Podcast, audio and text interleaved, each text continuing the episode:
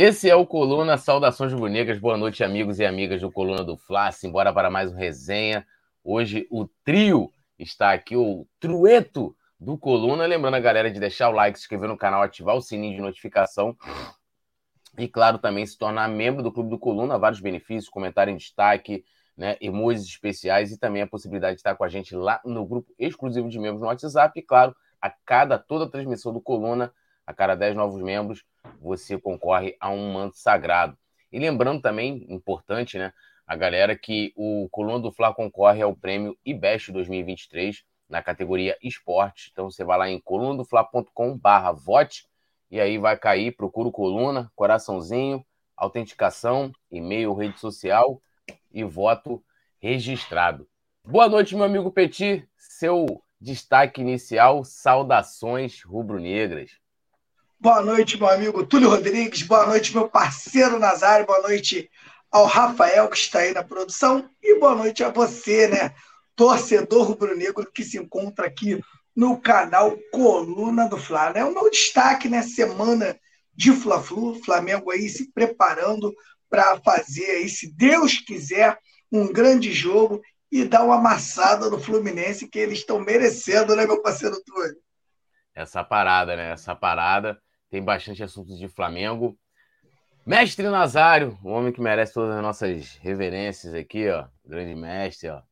Grande mestre Nazário. Buenas noites. Seu destaque inicial. Boa noite, mestre poeta Túlio. Boa noite, meu querido Petit. No comando, Rafael Pinheiro. Boa noite, Rafael. Rafael Pinheiro. Nós estamos articulando aí, Rafael Pinheiro, para vamos tomar o poder, né, compadre? Vamos tirar aquele rapaz que não sorria do comando, é, vamos fazer um motim, pá, vamos botar o Rafael Pinheiro, que o Leandro, o Leandro é fraco. Leandro, eu falei para ele, já a gente tinha subornado ele para acabar com o sem sorriso, mas ele, porra, é medroso, medroso, peidou na farofa. A nossa esperança agora é o Rafael, né? E vamos que vamos. Destaque, a... alô, nação! Tamo junto. É, destaque, cara, o destaque é o Flamengo acabar, é, conforme o nosso querido Petit falou ontem, né? Tá na hora, chegou a hora da gente dar uma chinelada na, na, na rapaziada, né? Não pode falar na rapaziada do, do Blush, né? Do pó de arroz. Chegou o momento da gente dar uma, uma bicicletada nessa parada aí, dar uma pedalada para ficar bonito. Eu acho que o momento é esse. Tá chegando o momento gostosinho do Flamengo dar o troco em, em, em grande estilo, né? Isso aí, né? A partir de sábado a gente começa aí a maratona, já tem o primeiro jogo da final do Campeonato Carioca, depois de Libertadores e vambora. Esse mês de abril bastante intenso e movimentado para a nação rubro-negra. E, e, agora tem que saber, tem que fazer a seguinte pergunta, Nazário. O Rafael Pinheiro, ele sorri? Rafael Pinheiro sorri e vou te falar que ele bebe direitinho, tá? Na confraria, ele estava lá, Petit viu, até tinha feito uma observação, ele tava, porra, bebendo, bebe direitinho. Trabalhar não trabalha muito, não, mas beber bebe direitinho, graças a Deus. Né? Tem muita habilidade com o copo. E, e no final da confraria, ele ali na. Eu esqueço o nome daquela rua ali que tem na frente do portão social. Saiu, maluco. Porra, caiu e o cachorro deu-lhe um lambidão na cara. Não sei nem como que é que isso, ele chegou hein? em casa. Que isso, hein? E ó, dando aquele é. salve pra galera aqui. Alisson Silva interagindo com a gente, pedindo para a galera interagir também. A gente vai falar hoje de sub-20, né? Temos também aí, é, né? Hoje foi realizado o sorteio da Copa do Brasil, da terceira fase. O Flamengo conheceu o seu adversário. A gente vai falar também da parcial de vendas, né? De ingressos para a primeira partida da final, né? Passando aqui um boletim, né? De, de vamos dizer assim, de boletim clínico dos nossos jogadores, com quem a gente pode contar.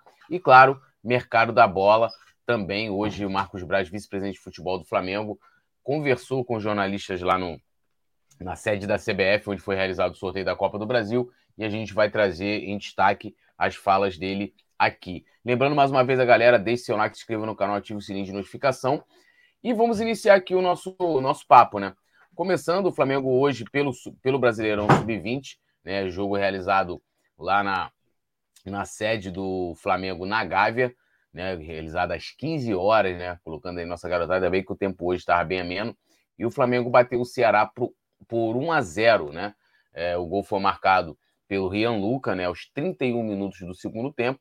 Com esse resultado, o Flamengo é, soma três pontos e mantém a liderança isolado do grupo A da competição. Se a gente vai meio que né, é, passando por ondas turbulentas no profissional, o Petit, aí a garotada vai dando conta no sub-20 ali na, na, no Brasileirão da categoria, né?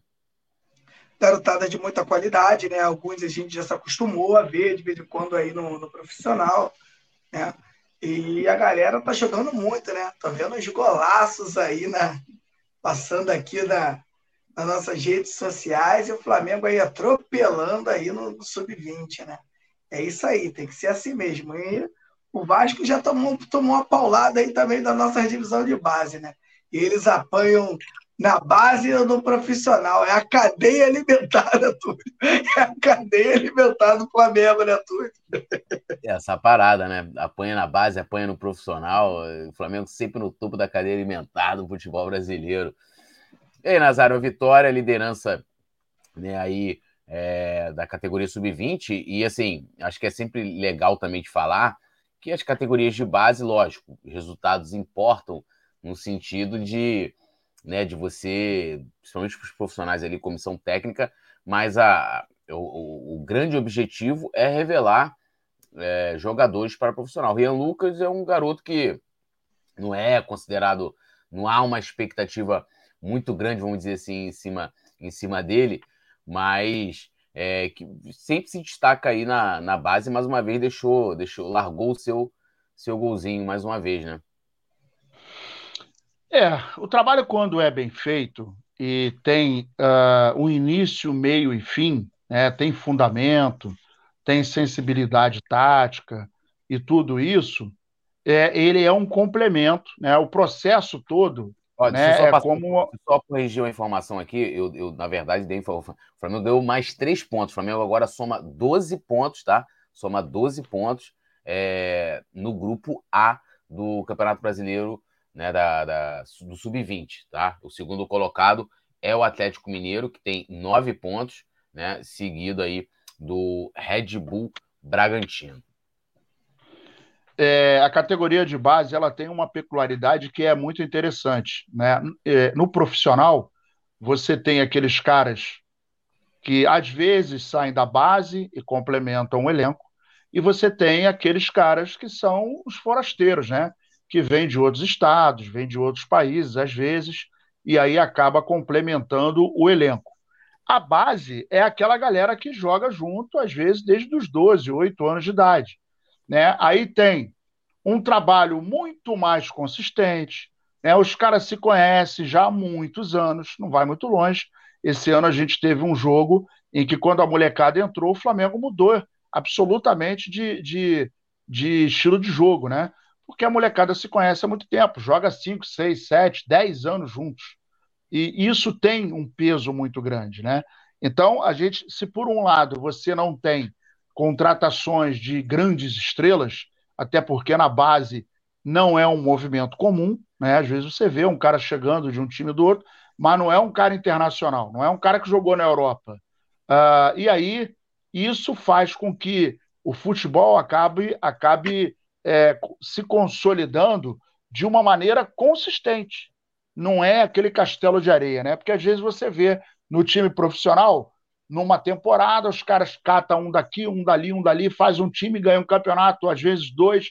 Caramba, aí depois desmonta e começa tudo de novo, é aquele trabalho que a gente sabe que acaba demandando muito tempo. E isso é resultado de todo esse trabalho que vem sendo feito, né?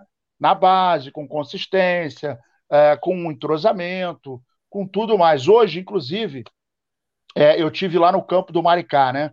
A gente está tentando, é, vamos ver se a gente consegue fazer o campeonato carioca da Série A2 é, e o Maricá, que é time aqui da cidade, que tem como treinador o Reinaldo, Reinaldo que jogou no Flamengo, é, e eu estava vendo o, o, o, sistema lá de treinamento hoje de manhã eu estava lá no campo de treinamento. Ronaldo que fez história no Flamengo, né? É, e um, um, um, treinamento bastante. Ele estava, inclusive, eu fiquei olhando o treinamento lá hoje, né? E fiquei bastante tempo no campo. e eles estavam treinando saída de bola. Então, pegava a bola, abria para a esquerda, abria para a direita e vinha o time adversário, né? Parte do time adversário e fazia aquele arco para pressionar a saída de bola propositalmente e dar condições do time sair tocando a bola. Então a gente vê que não existe. Antigamente, o Túlio lembra, o Petit também. Antigamente nós tínhamos a dupla de zaga que era zagueiro-zagueiro. Ele não participava, nenhum nem outro participavam da construção da jogada. O zagueiro, ele, é, ele, ele, o goleiro pegava a bola, os laterais abriam, o zagueiro abria um pouquinho. O, na época, o cabeça de área era aquele cara que vinha até a intermediária, né, recebia a bola, virava e ele começava a jogar. Ele era o cara que começava a construir a jogada. Não havia participação de zagueiro. O zagueiro era o cara para espanar a bola. E o futebol moderno ele acabou é, é, é, fazendo toda um, um, uma modificação nessa, é, nessa característica de construção. Né? Hoje, os 10 jogadores de linha, e às vezes até o goleiro joga como líbero, é, principalmente focando nessa questão da construção de jogada. Né? Não é como exageradamente o Davi Luiz às vezes faz, ficar esticando bola, que isso está manjado, e isso é, além de irritar muito a gente, e o Petit é, sempre grita muito quando ele faz isso, principalmente quando ele quer fazer lançamento, toca para a direita e olha para a esquerda. Porra, aí, meu irmão, pelo amor de Deus. Isso me, isso me mata de raiva. Não, isso, isso me mata de raiva. Um, e, quando, e quando faz e erra? Da é, última vez que eu estava é. no Maracanã, ele olhou para um lado, tocou para o outro e errou. Ele era o é. último homem, o cara quase fez o gol. Pelo Não, amor um de detalhe, Deus. Aí tem um detalhe, quando você, quando você lança a bola, quando você lança a bola para o seu ataque, a defesa está de frente para a jogada. Então já tem 50% da jogada dominada, porque está de frente para a bola. E você está correndo olhando para onde a bola está indo.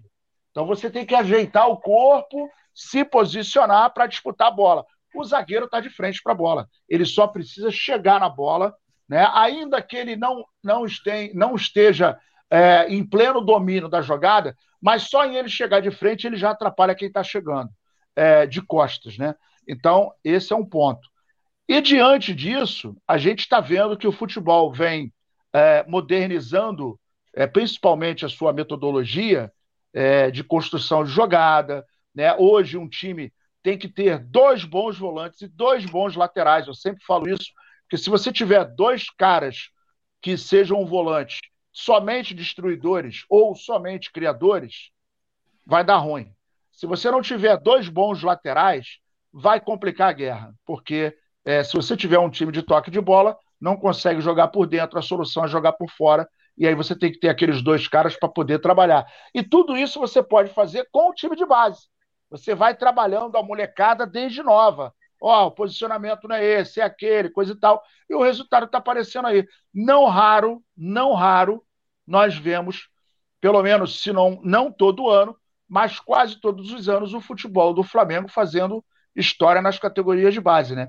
Isso é resultado de trabalho consistente, consolidado e com uma, uma trajetória com processo com início, meio e fim, coisa que a gente não está vendo no profissional faz tempo. É, é essa questão do lançamento da Davi Luiz é, é eu entendo como um momento de desespero, né? Vou tentar fazer alguma coisa, aí pega e, e joga lá na frente lá para. Ô, Túlio, tem, hora, tem hora que ele faz isso no início do primeiro tempo, Túlio. É. Ele já dava. Você, você tem um domínio né, de, do, da posse de bola e ele já entrega a bola para o adversário ali no início do primeiro tempo. É, cara, eu, eu passo mal, eu passo mal com isso. É, e só nessa questão, falando dessa questão da base, né? É, assim, o, o, o, Flamengo vem desde aí do, do início do processo de estruturação, desde 2013, ano a ano, vai aumentando né, o investimento que vem fazendo na base. E aí a gente fala né, é, que aí é estrutura, né, condição para garotada, educação, né, e, e profissionais também. Hoje, pô, é só de a gente ver a estrutura que tem os garotos lá no CT é um negócio assim absurdo, né? Eles têm lá a, a parte lá da base, né? O módulo da base é um Os caras têm um conforto gigantesco, né? um acompanhamento de perto de muitos profissionais e, e, a gente vai vendo o resultado. Né? Antigamente a gente via o Flamengo esporadicamente lançando um jogador, né? era um ano, vezes um jogador, e agora você, a cada temporada, você tem ali é, vários atletas que têm um potencial muito grande de jogar, né? E até de um poder de revenda muito grande do Flamengo é, ganhar aí e, e, lucrar muito, mesmo com o investimento que faz dessa garotada desde o, da, da infância, né? Que eles chegam muito cedo, muitos, né? Como bem lembrou o Nazário, vêm de outros estados também. Então, assim, a gente espera que continue dessa forma. Lógico, como eu falei, não só na questão dos resultados, claro que vencer é sempre muito bom, mas também para gerar frutos aí, jogadores que eu espero, né, que tenham mais tempo de serem aproveitados no profissional, né, coisa que é, a gente viu pouco, por exemplo, Vinícius Júnior, né, Vinícius Júnior já vendido, já na base vendido para o Real Madrid, ficou pouco tempo no profissional e logo depois saiu e assim outros jogadores também que a gente teve oportunidade de ver pouco. Ó, dando uma lida aqui, o Leandro Mendes é, comentando aqui, o Paulo Brito, São Paulo é tricampeão mundial, quer um emprestado. Cara, você tem que emprestar aí para quem não tem. A gente tem um mundial, né? Então, assim, a gente não precisa. Aí o Paulo Brito fala aqui que a gente é freguês de São Paulo. Cara, vou te falar, fosse você, eu teria vergonha de fazer esse comentário. No passado, vocês apanharam até do pessoal da base. Vitor Hugo acabou com vocês. Porra, foi um negócio assim, esculachante, né? O time B do Flamengo esculachou o time de São Paulo fora de casa né? Até Cebolinha acebolou vocês, né? Até o Cebolinha. Então, assim, não mete essa, né? Mas vamos embora. Alisson Silva aqui também. É, lembrando a galera de deixar o like, se inscrever no canal, ativar o sininho de notificação, né?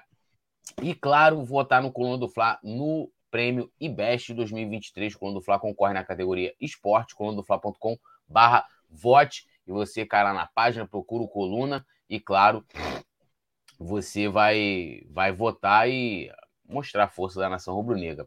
Rapidinho, só para complementar as informações aqui com relação à questão da base, né? O próximo jogo do Flamengo é, pelo, pelo brasileiro da categoria vai ser contra o, o, Atlético Mineiro, né? Lá no estádio das Alterosas, em Belo Horizonte.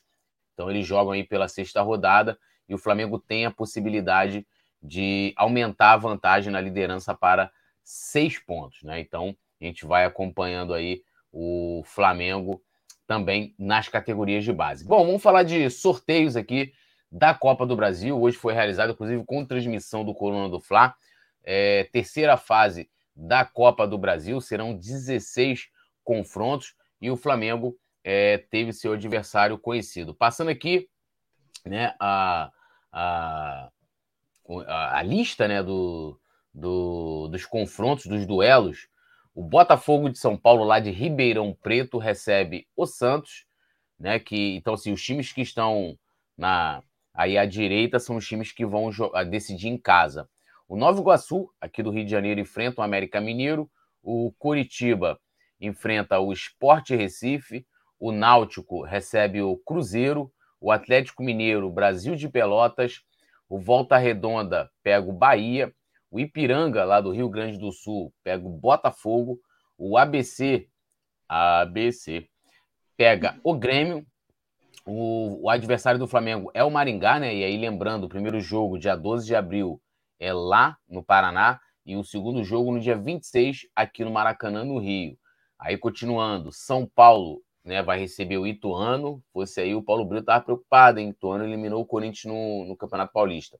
O Fluminense vai, vai enfrentar o Paysandu, Remo enfrenta o Corinthians, Internacional o CSA, o Fortaleza o Águia de Marabá, o CRB o Atlético Paranaense e o Palmeiras enfrenta a Tombense. Petit, Flamengo ah, e Maringá. Oi, pode falar. Acho que tem alguma, tem alguma coisa errada aí, Túlio. Por quê? Eu, eu não escutei o nome do Vasco aí, cara. Rapaz, eu procurei aqui também, mas não encontrei. eu, pensei, eu pensei que o problema era de áudio, cara. O Vasco não vai jogar, não? É, o Vasco, o Vasco, o Vasco, infelizmente, a única presença do Vasco no sorteio foi em vias de pensamento, né? Não tem aquela música ah, não, da Rita peraí, ó, ó, só, só um minutinho, tá chegando a informação aqui da redação do Coluna. o Vasco vai enfrentar o Sofazon de la Salita pelo campeonato internacional. Internacional, né? Então, assim, eles estão igual a Rita Lee, igual aquela música, né? A gente faz amor por telepatia. Eles estão na Copa do Brasil por telepatia. né? E ainda perderam uma bolada de grana, porque a Copa do Brasil é a competição nacional que mais paga, né? O valor pode chegar a 91 milhões de reais. Petit, Maringá aí no, no caminho do Flamengo. Ano passado a gente enfrentou o Altos do Piauí. É, Maringá que né, tem ali a sua o valor né, dos seus 34 atletas equivalem a 1,94 milhões de euros, né? um valor irrisório. O, o Maringá está na Série D do Campeonato Brasileiro e foi eliminado lá do Campeonato Paraense pelo Atlético Paranaense na semifinal, perdeu as duas partidas, né? A primeira por 2 a 0 e a segunda por 1 a 0. Como é que está a sua expectativa aí para esse confronto? A expectativa é sempre a maior possível, né? Um clube gigante, né, contra um time da Série D. Só que lá no meu. Agora, fazendo programa de opinião ao vivo, aqui no Coluna do Fla, eu falei sobre esse jogo, que esse jogo lembra muito o momento do Flamengo, lembra muito Altos do Piauí, né? Que o Flamengo fez um jogo horroroso, né? Tomou gol até de bicicleta. Então, esse momento que o Flamengo é, passa hoje, né? Esse time aí desse, do Flamengo bagunçado, esse meio-campo aberto, a zaga tomando gol de tudo contra jeito, né? A gente desconfia, mas, sinceramente, Túlio, é jogo para atropelar, uma, com todo respeito ao time do Maringá. Alô, a galera aí do Paraná, todo respeito a vocês, mas é para atropelar, né? Para dar-lhe um sapé caiaiá bonito para deixar com vergonha, mas com todo respeito. É bater com todo respeito, né? É lógico, pô. É, e, e, você fez bem lembrar, eu até falei isso cedo também, né? Que o Rafa perguntou: e aí, Túlio, quem você quer enfrentar? Eu falei, cara, quero... infelizmente, pelo momento, eu quero enfrentar a equipe mais fraca, né? E, e caiu o Maringá. Eu, eu, eu, aí lembra a gente lá do Altos, que foi, foram duas partidas complicadíssimas, né? A gente venceu por 2 a 1 um, mas assim, a gente tomou gol de bicicleta na estreia e se fosse uma equipe um pouquinho mais arrumada, o Altos daria até mais trabalho, né? E poderia até ameaçar a vaga do Flamengo. Mas, Nazário, você espera aí alguma possibilidade de zebra para, o Flamengo aí, mesmo chegando né, com todas essas questões do Vitor Pereira, que mais uma vez vai ter um mês cheíssimo, tá? Eu vou passar já já aqui a relação de jogos do Flamengo na, na Copa, na Copa do Brasil no mês de abril, e a gente joga por, pelo Campeonato Carioca, as finais, Libertadores e também agora a Copa do Brasil, né? E lembrando que a galera tá com a folguinha maneira, né? Todo mundo descansado, dormiu, é, dá, já, já tá recuperando. Então, assim, não, não podemos falar de cansaço, pelo amor de Deus. Uh, e, e, em função disso, o Flamengo precisa buscar resultados, né? Não acredito. Outro dia eu estava conversando com o Petit, a gente estava num programa. É, a gente definitivamente, você também, Túlio, porque o Túlio já é já é de muito tempo do futebol, né? Acompanha futebol há muito tempo. A gente nunca acredita. São três coisas que a gente não acredita, né, cara? Palavra de, de dirigente, né? Ou melhor, bunda de neném. Você nunca sabe quando é que vai sair uma cagada, né? Palavra de político e promessa de, de, de dirigente, né? Tamo junto, não, ele está contratado para ficar até o final do contrato, a gente sabe que isso, né? É, é, esse papo dele é igual aquela menina que fala que trabalha no cabaré e é recepcionista. Meu irmão, pelo amor de Deus, né? Não dá para acreditar numa parada dessa. Não, não, eu só trabalho na recepção. Então tá beleza. E aí, é, pensando nisso, a gente sabe que o Flamengo não pode, em hipótese alguma, é, perder jogo como, por exemplo, esse. Né? Todo respeito à história do Maringá, coisa e tal. Só que os caras vão jogar como se fosse uma final de Mundial. E o Flamengo precisa estar preparado. Não adianta o senhor Vitor Pereira falar que o campo é ruim, que ventou, que choveu, que a bola é redonda, que os caras jogaram na retranca. Meu irmão, é isso que vai acontecer.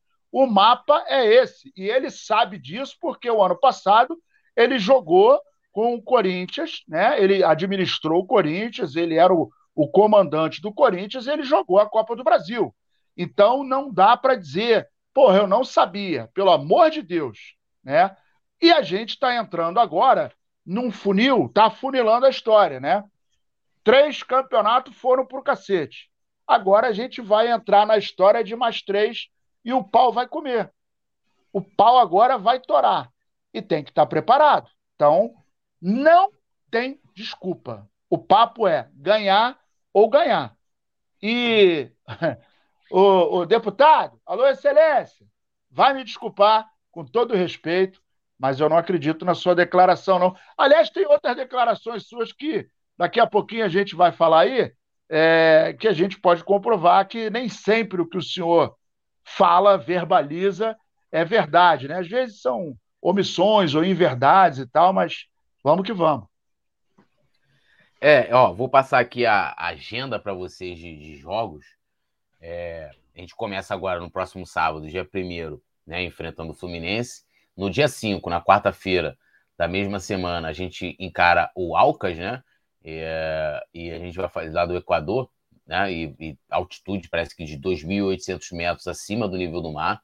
É uma logística aí, já começa o papo, ah, vai botar time, time, time misto, time reserva, e os caras aí, o que se a gente for contar o período de paralisação, de folga desses caras, estão hiper descansados. Não sou um jogador Arrascaeta, que tá. É, Gabigol, tem muita minutagem e tal, mas o resto, desculpa, né? Aí no domingo, no dia 9, a gente enfrenta de novo o Fluminense, né? Aí a, a finalíssima segunda partida.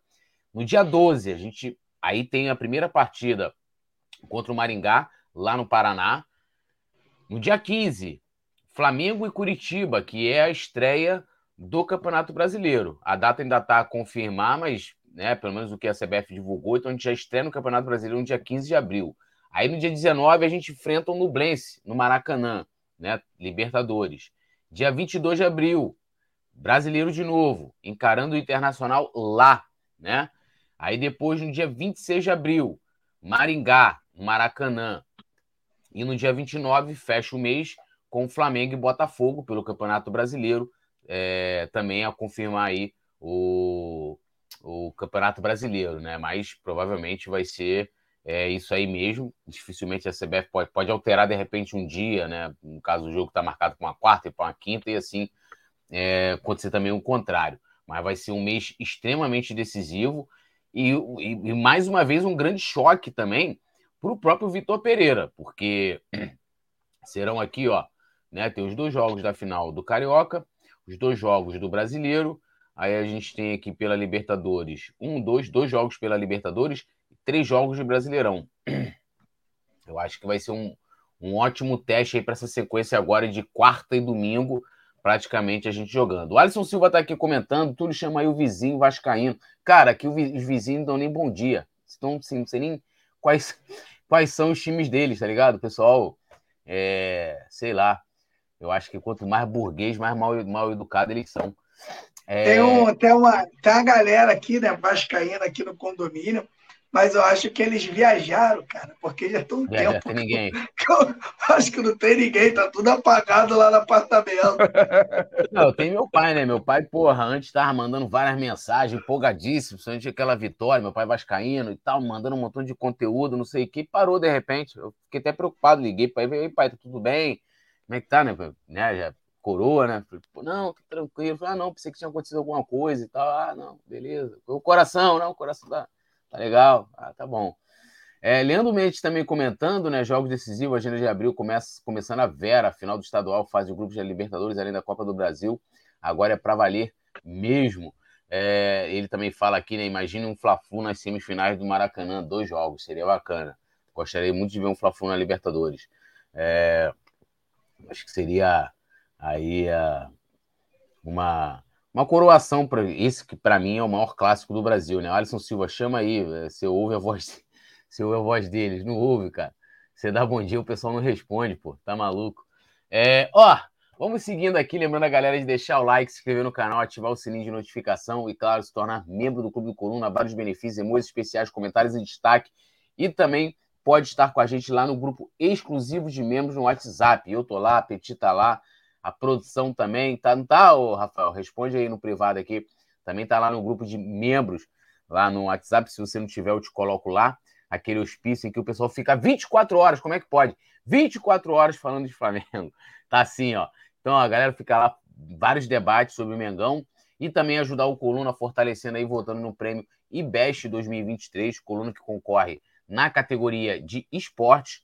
Como é que você faz para votar? Link fixado aqui no chat, mas eu vou te dar a planta. Coluna do Fla.com barra vote, você cai direto na página, procura o Coluna, coraçãozinho, autentica e ó, confirma o voto e foi. Bom, vamos lá. Parcial atualizado, atualizada de ingressos para a final de Flamengo e Fluminense, né? Ingressos que já foram comercializados. Então a expectativa aí das duas diretorias é que haja um público aí né, na, na casa dos 65 mil torcedores. Já temos comercializados é, 53.280 ingressos, né? Só há é, bilhetes para o setor sul destinado à torcida, destinado à torcida do Fluminense. Ou seja, o Flamengo já comprou toda a sua parte aí que lhe cabe, né? Mesmo eles sendo aí favoritos e tal, e ainda não conseguiram, ainda não conseguiram é, é, lotar, vamos dizer assim, né? Comprar todo, tudo que está disponível para eles lá, pelo menos na, na, parte ali atrás dos gols, que na, do Fluminense é o setor Supet. Será que o Fluminense está com medo? Os caras que tá mais empolgados, né? É, né, cara? É um torcedor que só vai, só vai ao Maracanã quando está muito na boa mesmo, tem que estar muito favorável, né, para o torcedor do Fluminense ir ao Maracanã, que é uma pena, né? Eu, a gente sabe aqui, né, Túlio e meu amigo Nazário, por mais que a gente brinque, por mais que a gente coloque pilha, por mais que a gente sacaneia, a gente quer ver o Maracanã lotadaço, né? E eu faço até o pedido aqui para a torcida do Fluminense, cara, que vocês vá ao estádio e lote aí tudo, tudo que vocês têm direito aí, né, no espaço lá de vocês. Porque senão, cara, perde o brilho do, do, do, do, do, espetáculo, né? Fla-Flu, ele é um espetáculo. E o torcedor do Fluminense tem que fazer sua parte junto com a torcida do Flamengo e lotar o, o estádio e deixar nem um espaço né, para ficar bonito. Quando a televisão bater lá, tá tudo lotado. E que cada clube faça aí a, a sua festa, né, que é o mais importante, lembrando que somos adversários, não somos inimigos, e muita paz, né, ao redor dos estádios. É isso aí que o Coluna do Fla pede aí, porque chega de violência. O que a gente quer mesmo é que o torcedor do Fluminense lote o estádio, o torcedor do Flamengo não precisa nem, nem falar, que o torcedor do Flamengo, do Flamengo lota mesmo. E outra, é até curioso, né, Túlio? Porque o Fluminense vem levando uma vantagem em cima do Flamengo nesses últimos jogos, né? Então, porra, era para a torcida do Fluminense estar empolgada. Mas eu acho que estão sentindo que vão tomar um pau. Eles estão sentindo, estão sentindo que vão tomar um pau. Aí eles estão meio, estão meio cabreiro, né, Túlio? Eles não acreditam, eles não, tão, eles não acreditam que, que possa ter tantos jogos né, de vitória do, do Fluminense contra o Flamengo. Eles estão meio cabreiro. Mas eu acho que eu acho que sábado já começa o inferno astral do Fluminense, Túlio. É, eu espero, né? E, uh, dos clássicos, né? A gente que é aqui do Rio, tá acostumado aí a vários jogos. É, acho que o Flamengo e Fluminense sempre foi um clássico mais tranquilo, né? Quando se comparado é, Flamengo e Vasco, acho que é o jogo mais, infelizmente, né? Tem que falar isso, mais violento aqui no Rio. Tinha uma época também que é, Flamengo e Botafogo, isso falando em Maracanã, porque sempre foi muito complicado depois que eles passaram a jogar no Engenhão, porque o Engenhão você acaba é, sendo obrigado é, a, a, só tem um caminho, né? Você, você chega ali, por exemplo, eu fui muito saindo de São Gonçalo, então o que eu fazia? Eu tinha que pegar ônibus até a central, na central eu pegava o trem. E ali, meu amigo, se, assim, se tivesse com camisa alguma coisa, sempre foi muito perigoso. Já contra o Fluminense, já vi violência, já presenciei e tal, mas sempre foi muito mais muito mais tranquilo assim, né? E a gente espera, como o Petit bem colocou, que seja um clássico de festa, provavelmente. Acredito eu, não sei qual é a opinião do Nazário. Eu acho, Nazário, eu acho, não tenho certeza, que a torcida do Fluminense vai, vai lotar ali o seu setor, pelo menos, né? O Torres está perguntando: não vai ter torcida mista igual o Flamengo e Vasco? Vai sim, é a mesma coisa. A, a, o setor norte, atrás dos gols, ali é, de, é, é, fica reservada a torcida do Flamengo, setor sul, a torcida do Flamengo.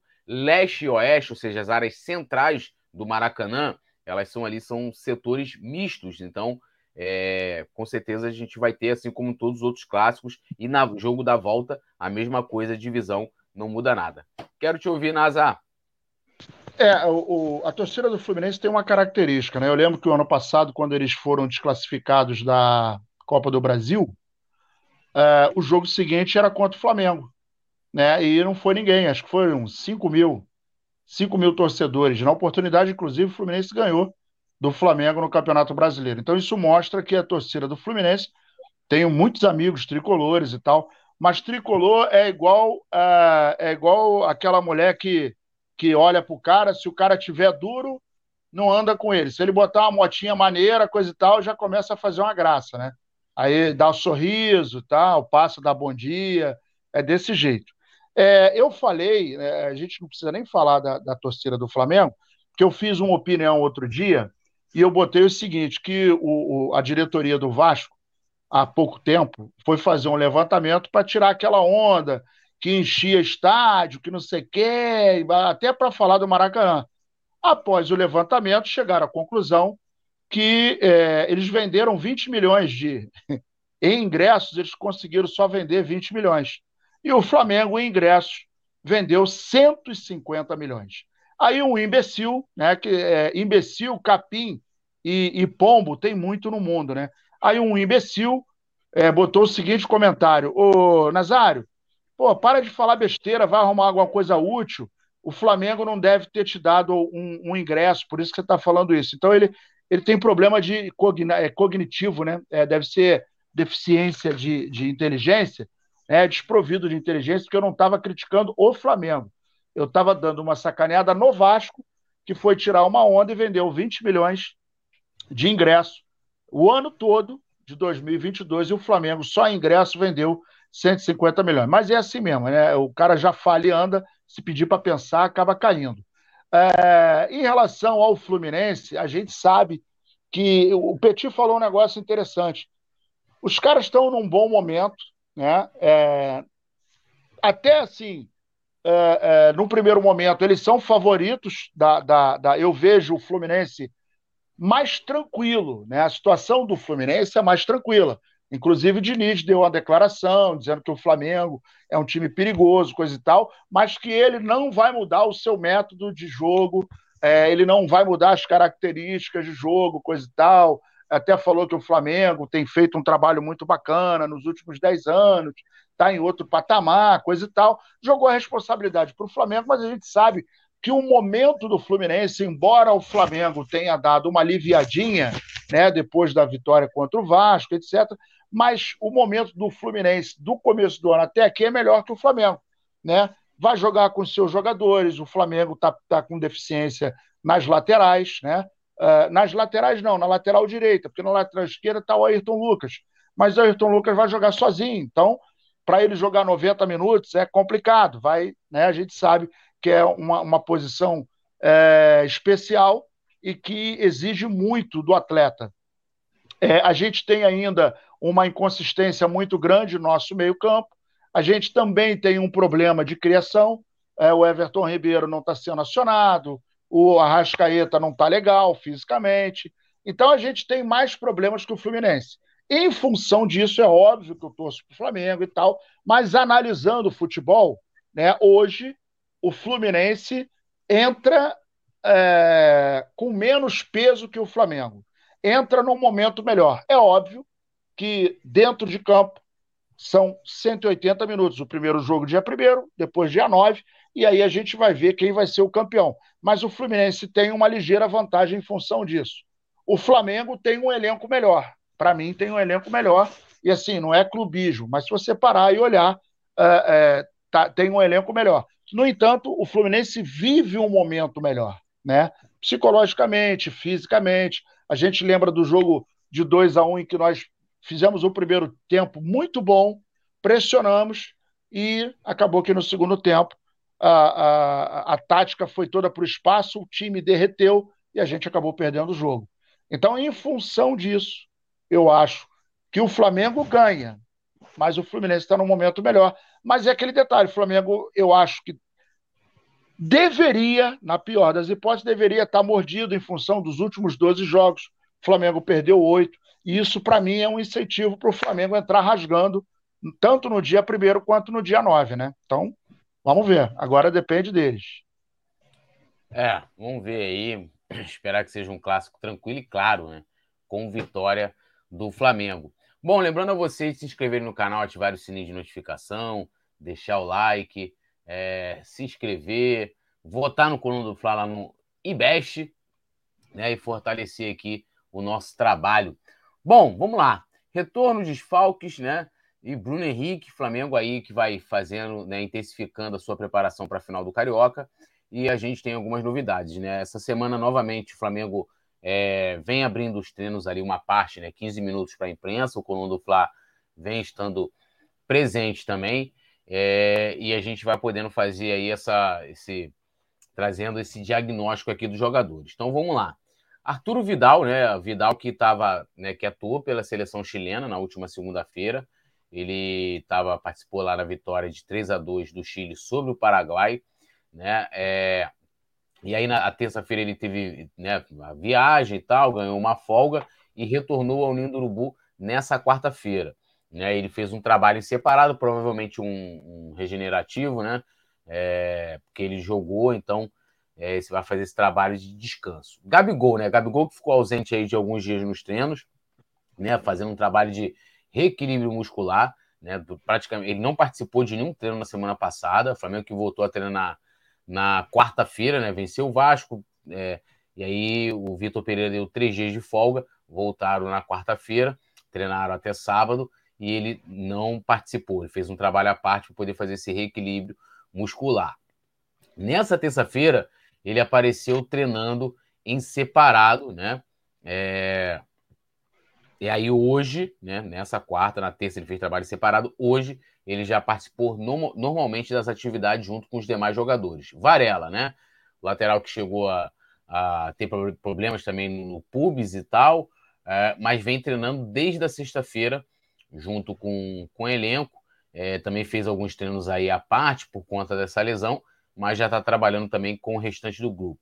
Bruno Henrique, né? Todo mundo sabe que o Bruno Henrique está em fase de transição, fazendo um trabalho de recondicionamento físico.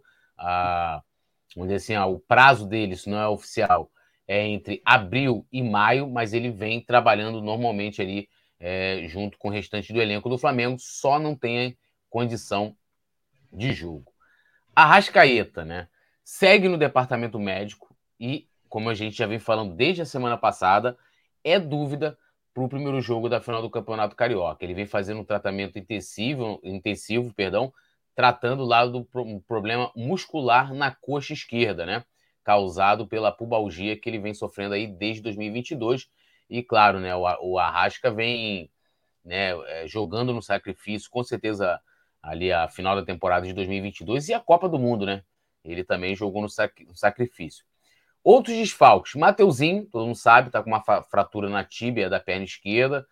O Pablo está com uma lesão muscular na coxa esquerda.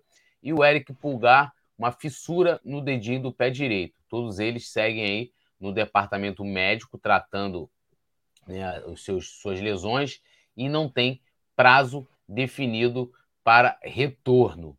Então, assim, a gente pode colocar aqui que de retorno mesmo que a gente vai ter no, no elenco, Varela já vem treinando, Gabigol e Vidal, Petit. Como é que você vê essa preparação e também a possibilidade de não contar com a Rascaeta nesse primeiro jogo da final?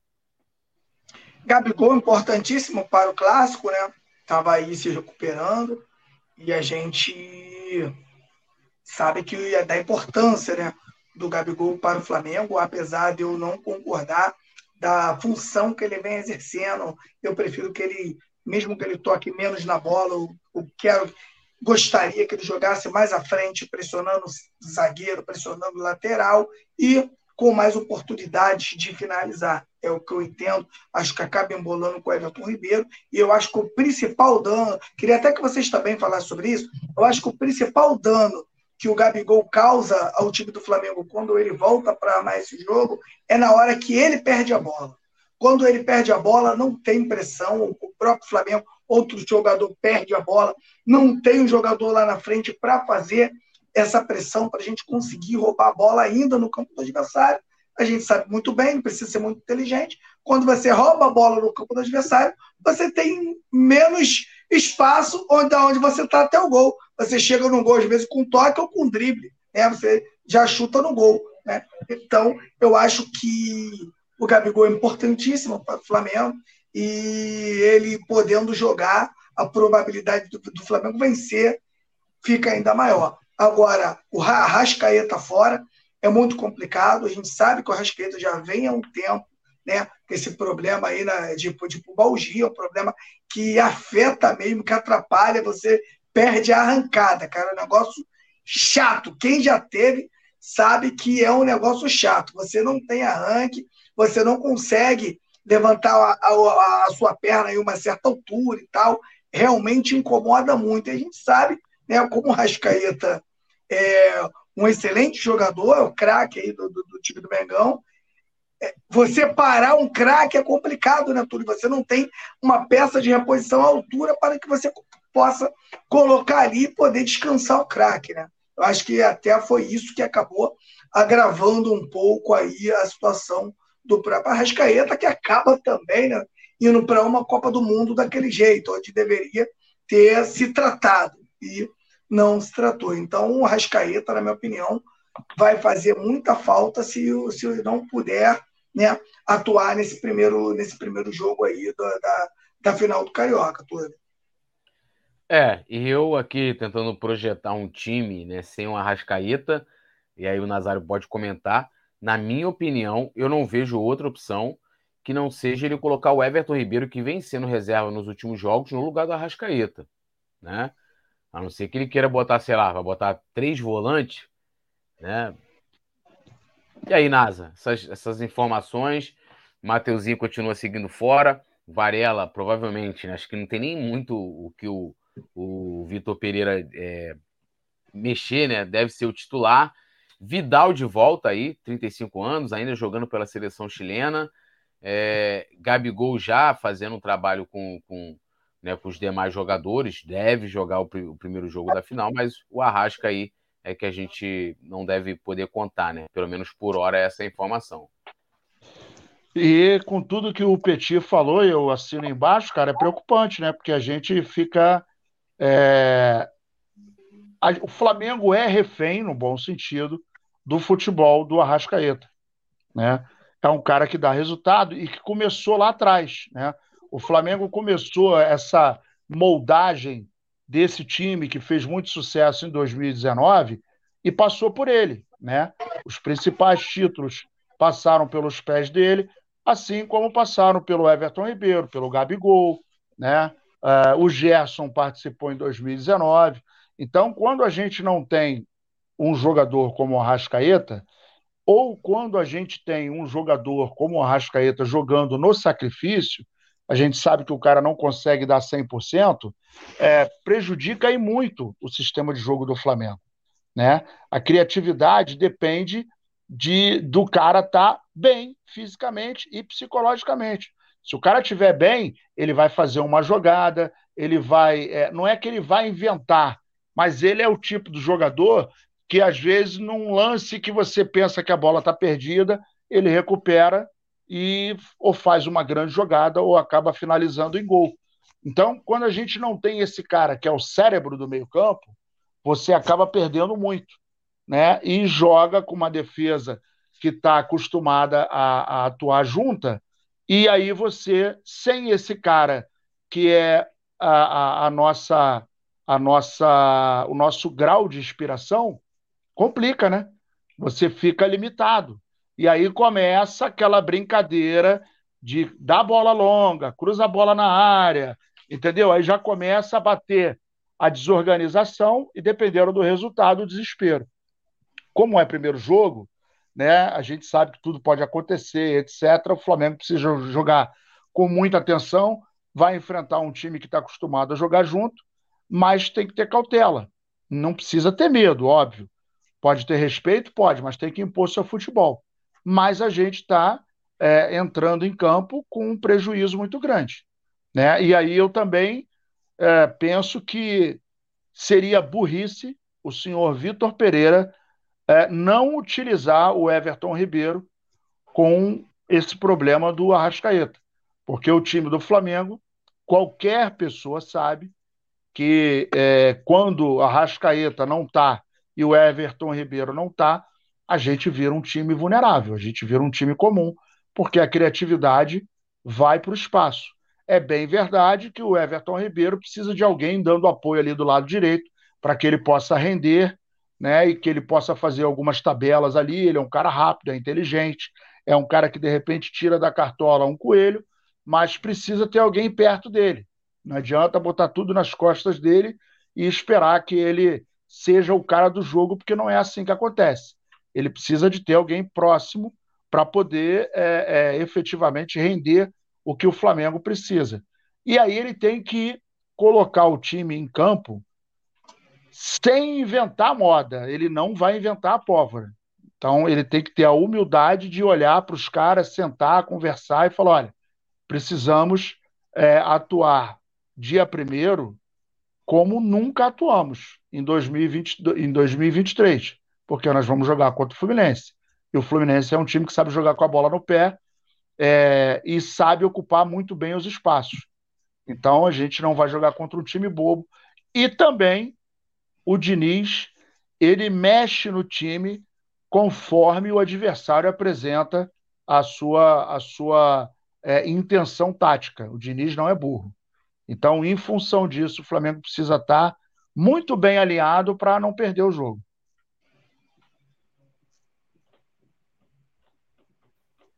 Tá Deixe mudo. seu like, se inscreva no canal, ative o sininho de notificação. Eu tava olhando um negócio aqui, né? Porra, matéria do Coluna. Podolski, Podolski resgata flerte com o Flamengo e agita torcedores em rede social. O cara, quando o cara quer biscoito, né? Aí eu, porra, fui olhar, né? Ué, qual foi? Ele comentou num post que foi quando o Flamengo desejou feliz aniversário para ele. Vocês sabem de que ano? Chuta aí. Que ano que foi, vocês acham? Petit, qual ano? 2000... 2018. Não. Nazário. 2020? Também não. Ó, o cara comentou agora, sete anos depois, um post que o Flamengo fez o parabenizando né? Na época ele estava completando 31 anos, em 4 de junho de 2016. Caramba. Aí. Pô, irmão. Aí. Ah, Como é que ele achou esse post, cara? Porra, né? Ele tá precisando de biscoito, Petit. Aí o cara joga ali pesquisa, é. Flamengo Podolski. O cara tá sentado no sofá, né? Tá dando aquela, dando aquela dedilhada no celular. Ih, rapaz, o Flamengo aí porra, preciso de um like, né? Deixe seu like. O cara tem um engajamento baixo. E aí ele, ele, ele, ele apostou, né? Deu tiro. E aí o pessoal fica ali comentando. É... Assim... Como é que eles ficam, Túlio? Eles amam a contratação, Túlio. Eles adoram a contratação. Não, e se pedir agora esse maluco aí, Podolski, é, com 37 anos de idade é brincadeira, né? É, é, piada, né? Porra, tá maluco. O cara não veio lá atrás, meu amigo. Veio lá Copa de 2014, camisa do Flamengo, não sei o que, Parará, botava camisa, né? aquela coisa toda. Não tem que vir agora com 37 anos. Bom, vamos seguir a pauta aqui. Já demos o um biscoitinho já lá pro Podolski. Hoje, né, após o sorteio da, da terceira fase da Copa do Brasil, lá na sede da CBF, o Marcos Braz conversou com a imprensa. Né? Entre as suas declarações, ele deu uma notícia não muito boa para essa galera aí, Petit, essa galera que adora contratação, não vive sem isso.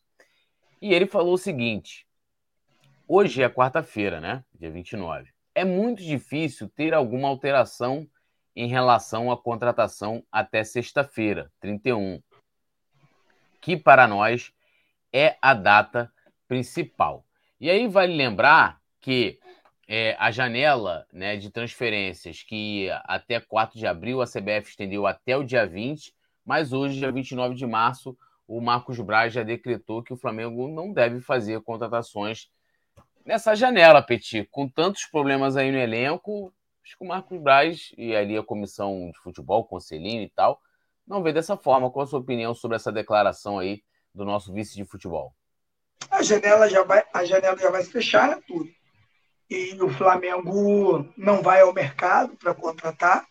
Então, acho que por isso o Flamengo não deveria ter é, negociado jogadores que você não tinha reposição no elenco. Já ficaria mais tranquilo. O Flamengo hoje não precisava é, ir ao mercado para buscar, buscar um jogador. Lembrando né, que, por exemplo, um reserva para o Rascaeta a gente pede já há quanto tempo? Desde quando ele foi contratado. Desde quando o Rascaeta foi contratado, que a gente pede um cara né, que consiga flutuar ali entre o Everton Ribeiro e o Arrascaeta, mais um meio-campo aí, né, criador e finalizador para fazer parte do elenco. Isso aí a gente já pede há muito tempo, isso aí, isso aí não, é, não é fato. Um lateral direito a gente já pede aí desde o Rafinha, veio Varela, mas eu não sei ainda, não sei se é cedo falar que houve um erro de avaliação aí na contratação do Varela, pode ser que ainda, como é muito cedo, então pode acontecer de ainda aparecer um Varela que a gente não conheça, né, Túlio? A gente sabe que tem jogadores que demoram um pouquinho mais a, a mostrar aí o, o seu valor, né? Demora um pouco a mais a se entrosar e tal. Então pode ser sim o caso do Varela, né?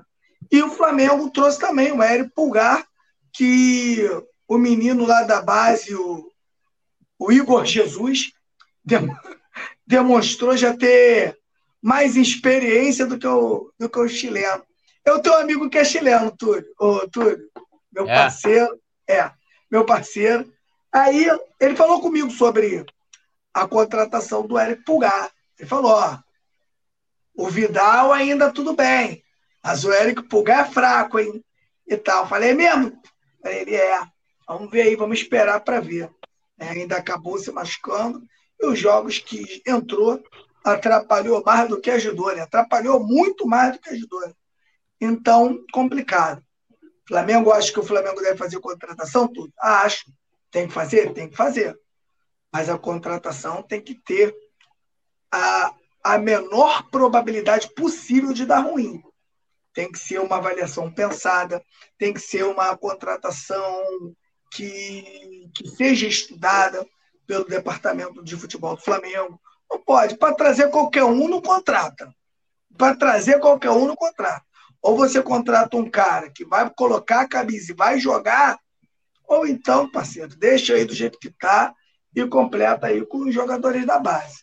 Agora, se for para fazer uma contratação, que realmente faça uma contratação né, que ajude aí o Flamengo a conquistar seus objetivos.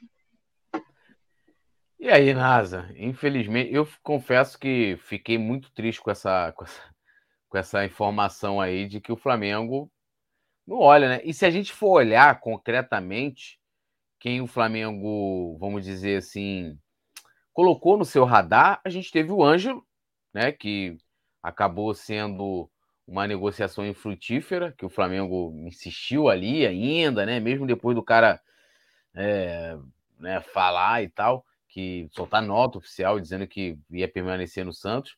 E o Matheus Uribe, um volante, 32 anos, cara que quer um contrato, parece que vai. A proposta salarial seria em torno de 1,2 milhão, milhão de reais, né? 1,2 milhões de reais mas tem a questão lá da, da esposa que não quer sair da Europa. E mais nada. A gente não teve, pelo menos assim, de concreto, mais nada. E agora o dirigente fala que, ó, nesse primeiro semestre não iremos contratar ninguém. Complicado, hein? Produção, depois faz o recorte dessa minha fala. Eu gostaria de falar para vocês o seguinte: eu agora estou estudando comportamento de alguns passarinhos. E tem um passarinho fumador de charuto que o nome dele é Lexor Caoseiro. Lexor Caoseiro num programa do, do, do canal do Benja, o ano passado, ele disse o seguinte: abre aspas, o nosso querido Lexor Causeiro. Fuma charuto ele, é parrudinho. O Flamengo, caso vença a Libertadores, disputará o Mundial em março. Então, nada mais natural que a gente se reforce ainda mais nessa janela. Aí, eu acho que o céu é o limite para as contratações. O nosso pensamento é que seja isso. Três contratações, sendo um muito acima da média, referência mundial, disse em entrevista ao canal do Beja.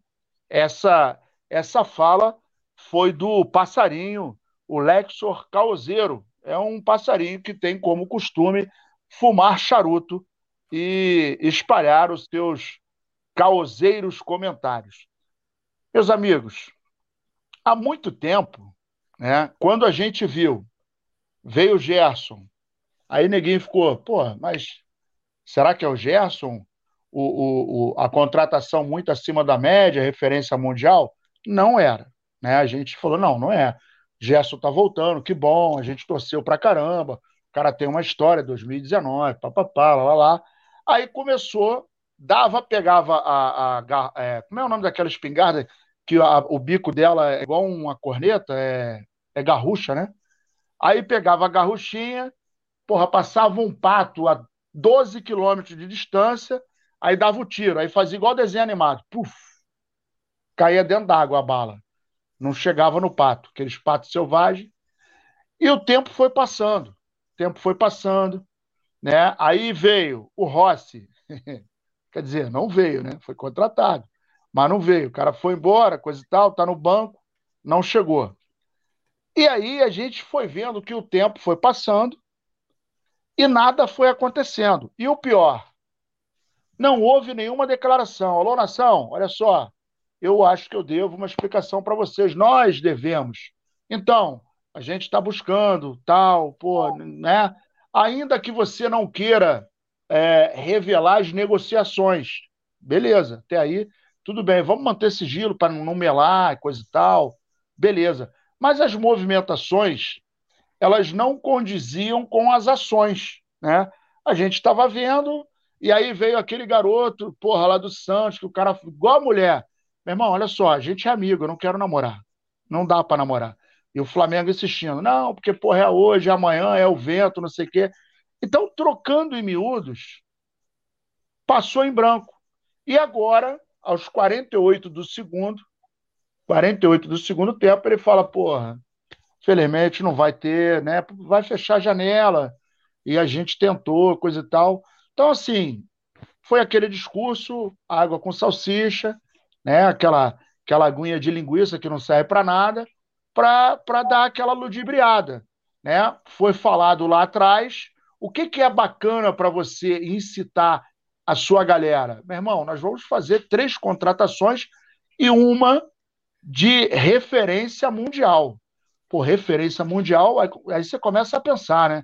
Pô, meu irmão, o cara vai trazer o Luizito Soares, o cara vai trazer o Messi, cara vai trazer o, o Cristiano Ronaldo, o cara vai trazer um maluco de peso, né, meu irmão? Pô, nós vamos disputar o Mundial, pô, vai trazer um cara pesadão. Não aconteceu absolutamente nada. E agora a gente vê né, uma fala mais acanhada, e, porra, não, porque vai fechar. Beleza, mas e aí? Agora nós vamos aguardar. A, a, a desculpa agora eu já estou até vendo o que, que vai ser.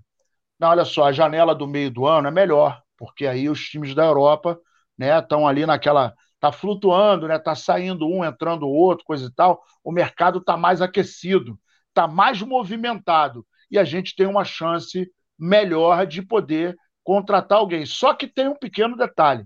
O Campeonato Brasileiro vai começar agora. Daqui a pouquinho vai começar o Campeonato Brasileiro. Como diz o meu mestre Petit, o meu guru, tomou três porradas no primeiro turno, irmão. Já vai ficar longe, vai ficar complicado. Aí, daqui para o meio do ano, né, nós estamos em março, abril, já se passaram dois meses da Libertadores. Dependendo das porradas que tomou, tá ruim de segurar com a mão. E nesse meio tempo tem a, a Copa do Brasil. Portanto, é, a janela do meio do ano pode até acontecer, pode, mas algumas, algumas competições já estarão definidas, como por exemplo o Campeonato Brasileiro. Pô, Nazário, mas são 19 rodadas o primeiro turno. Pois é, mas se você tomar três porradas no primeiro turno, vai ficar ruim de segurar depois. Porque aí a galera, vamos lembrar, o Palmeiras ano passado teve duas derrotas. Uma no primeiro turno e outra no segundo turno. E, aliás, as duas foram em casa. Uma foi para o Atlético Paranaense e a outra não lembro. Acho que foi para o Atlético Paranaense, não sei. Não lembro a segunda, mas o fato é que a primeira foi contra o Atlético Paranaense no Allianz Parque e depois ele só perdeu mais uma vez. O resto foi empate, vitória e ele foi e arrancou o, o Campeonato Brasileiro. Então, diante do cenário do Flamengo, né, não tem reforço. A janela vai fechar segunda-feira, sexta-feira. Uh, a outra só abre no meio do ano. E o time não tem digital. Não sei se vocês sabem, mas o time não tem digital. De repente, a partir do dia primeiro, começa a aparecer uma digital. Acho meio difícil, né? Em função de tudo que está acontecendo. Mas vamos torcer. Mais um conto do Vigário, né? Mas é isso aí, cara. A gente vive de, de, de corretor de imóveis que vende terreno no céu, né, cara? Tá vendendo terreninho no céu. Ó, tem um terreninho bom para você aqui e tal, papapá. Aí vai malu o maluco dar uma entrada e quando você vai ver, porra, cadê o terreno? Não tem terreno. É, entrando nos pormenores aí dessa, dessas declarações hoje do Braz, eu, eu assim, é igual aquilo que eu estava comentando da questão dos textos do Diogo Lemos, né? É, ele falou ali, ah, né, a gente tá, trabalhamos com a data limite do dia 31. Por que dia 31 se a janela foi estendida até o dia 20? Não entendi. E é justamente isso, eu não entendi. Por que, que o Flamengo não vai contratar ninguém para o primeiro semestre? Né? Aí sempre ele fala isso, até quando é questionado, já falou em coletiva, ó, oh, tem que lembrar, a gente trouxe o Gerson, trouxe o Ayrton Lucas, o Varela, né? Que eles têm até vergonha de, de lembrar. Varela veio como empréstimo, o Flamengo confirmou a compra em definitivo do Varela. Esses foram os reforços do Flamengo para 2023 até o momento. E mesmo trazendo o lateral direito, é... a gente continua com um problema na posição.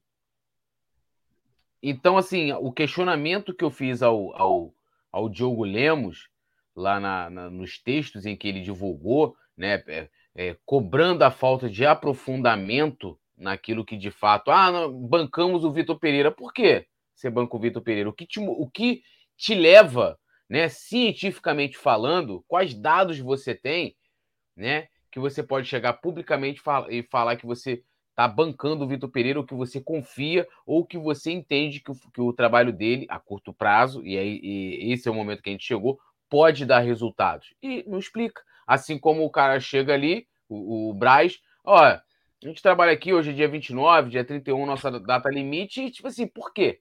Qual o motivo disso? Por que, que o Flamengo é falta de dinheiro? A gente não tem grana, né? O Flamengo mirou em alguns jogadores e não teve plano B, já que não teve êxito né, em alguns negócios, o que é natural de acontecer, super natural de acontecer. Não sei, pô. Não, teve maiores, maiores explicações. E também dizer que muitas vezes a gente cobra falas, né? Mas eu acho que a cobrança tem que ser em ações. Então, assim, ano passado, é... sempre quando o Flamengo começa a vencer, e aí é uma coisa que eu vou tornar a repetir aqui, quando a bola começa a entrar, muita gente para de lembrar e cobrar o que vem sendo cobrado e lembrado agora. Profissionalização, contratações, organização, funcionário. Todo mundo para. Troca de ah, fora Braz, ninguém mais bota fora Braz, né? Vamos ficar quieto. E aí, a gente entrou numa dos dirigentes falarem demais. E aí, assim, não é questão do cara dar uma entrevista. Eu acho sempre importante você estar tá se comunicando com a nação rubro-negra. Mas eu acho que você tem que fazer isso de forma assertiva, falar o que é necessário. Entendeu? Você chegar ali, ah, a gente vai trazer aqui um jogador de nível mundial. Aqui, um cara, uma rever... E, e tudo isso, gente, é subjetivo. Porque ele chegou a tentar colocar o Gerson dentro desse, dessas características que ele vem falando, inclusive na participação no Pode Falar com a gente. É, ele falou sobre esse jogador mundial, essa contratação, que a gente até na época falou que era o Cristiano Ronaldo, e coloca o Gerson. O que, se a gente for olhar dentro desse campo subjetivo e, e abstrato, pode ser, pô. Ah, o Gerson veio do time de fora, estava no mercado europeu, ídolo da torcida do Flamengo. Falou assim: ah, trouxe um jogador nível mundial. Aí o Gerson. Né? Não é? Não deixa de ser. Mas é, era isso que foi prometido? Eu, eu acredito que não. Então, eu, eu, eu gostaria muito que as ações da. E não só do Braz, né? Então, assim, pegando, voltando ao texto do, do Diogo Lemos, de que ah, o trabalho do Conselho de Futebol é para que se evite que uma pessoa tome uma decisão, tenha é, uma grande autonomia ali, tem que se trabalhar, gente. Tem que se trabalhar conforme se fala. Então, acho que as ações elas, elas têm que estar em sintonia com as declarações. E aí não adianta dar uma declaração, jogar as bravatas ah, vou trazer um cara aqui para o Mundial, vamos, ano que vem vamos arrebentar a boca do balão, porque as contratações. Dinheiro, eu acredito que não falta dinheiro. A gente vendeu o João Gomes, foi prometido reposição, foi prometido é, prometida reposição, inclusive, para o Vitor Pereira, né, das contratações que ele pediu também. É, e me parece que não foram dadas. Então, assim, o Flamengo não, não está sem dinheiro, não está sem poder de investimento. Então eu queria saber o motivo. Foi infrutífera as, as, as tentativas de negociações? Fala, cara. Ó, tentamos. Ó, a gente mirou o Ângelo, mirou o Uribe, mirou não sei quem, não sei quem, não conseguimos. Beleza.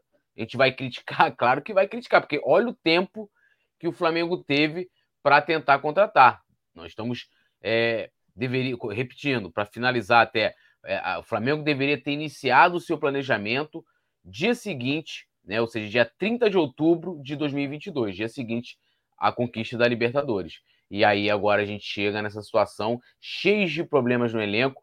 E ainda olhando como o Vitor Pereira quer montar o elenco, você vê que não tem jogadores pra, com as características como ele quer formar a equipe. E eu torno a repetir aqui.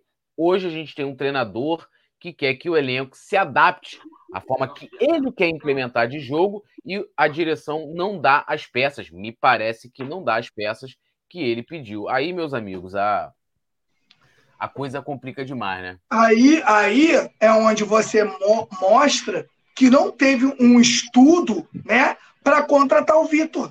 Eu acho que a contratação do Vitor Pereira deveria passar também como se fosse um jogador de futebol. Vem cá, Vitor, como, como é que você pensa em montar um time do Flamengo?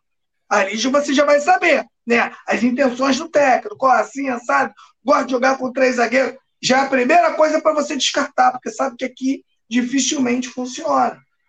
Não tem, lógico, não adianta, é o que eu sempre digo, Túlio, não sei se você concorda, mas o Marcos Braz nunca foi jogador, nunca foi técnico, mas tem uma baita experiência mas eu acho que mesmo com toda essa experiência que ele tem, ele não tem capacidade para fazer essa avaliação.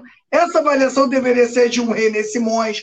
Gente, eu estou dando exemplo, tá? É de, é, é de caras das quatro linhas. Um próprio Felipe Luiz, né? Ia falar, ó, esse técnico aí não vai vingar aqui. Porque ele joga de uma forma que o nosso jogo, que, que dentro do Flamengo hoje, não tem jogadores que joguem da forma que ele quer montar esse time. Será que ninguém bateu na mesa, tudo, para falar, olha só, o Vitor Pereira, ele tem a, praticamente a, meia, a mesma ideia de jogo do Paulo Souza que teve aqui no ano passado. É para ti, se não for igual, tem o mesmo fundamento ali, é bem parecido. E já viram que não deu certo e busca um outro técnico com essas características. Então, é, é, é por isso que eu digo aqui: enquanto não tiver um profissionalismo de, de pessoas capacitadas para sentar numa mesa e falar: olha só, vamos contratar um lateral direito. Vamos lá, vamos pegar o cara?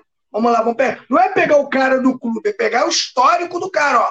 Jogou no River. Como é que ele era? Ó, do River, ele foi pro. Estou supondo aqui, foi pro Palmeiras do Palmeiras, ele foi jogar na Arábia. E como é que é esse jogador? É assim, sabe? Opa, junto com o técnico, esse jogador que a gente precisa. Ó, esse cara aqui vai no fundo, esse cara tem, faz, faz tabela, Esse cara de vez em quando faz uns gols. Olha aqui, ó. Qual o índice dele de assistência? Pô, botou um bom. Não, não tem. Eu acho que é isso tudo. Né? Agora você. A pior coisa que inventaram no Flamengo, Nazário, oportunidade de mercado. Como ouvi falar essa frase? Não, ó, oportunidade de mercado. Aí você tem uma oportunidade de mercado, é aquele cara que vai fazer a feira lá no Cadeg, aí espera todo mundo comprar os bons e pega os ruins que é mais barato, porra. Pelo amor de Deus, né? Então o Flamengo hoje se encontra em um momento complicado e, sinceramente, ô, Túlio, a gente já viu muita coisa no Flamengo. Muita coisa, muita coisa. O, o Vitor Pereira pode achar o time? Pode. A gente viu o Joel Santana achar. Vimos vários aí achar um time e conseguir jogar. Agora, Túlio, se ele não entender que ele tem um elenco e ele precisa fazer um trabalho de acordo com o elenco.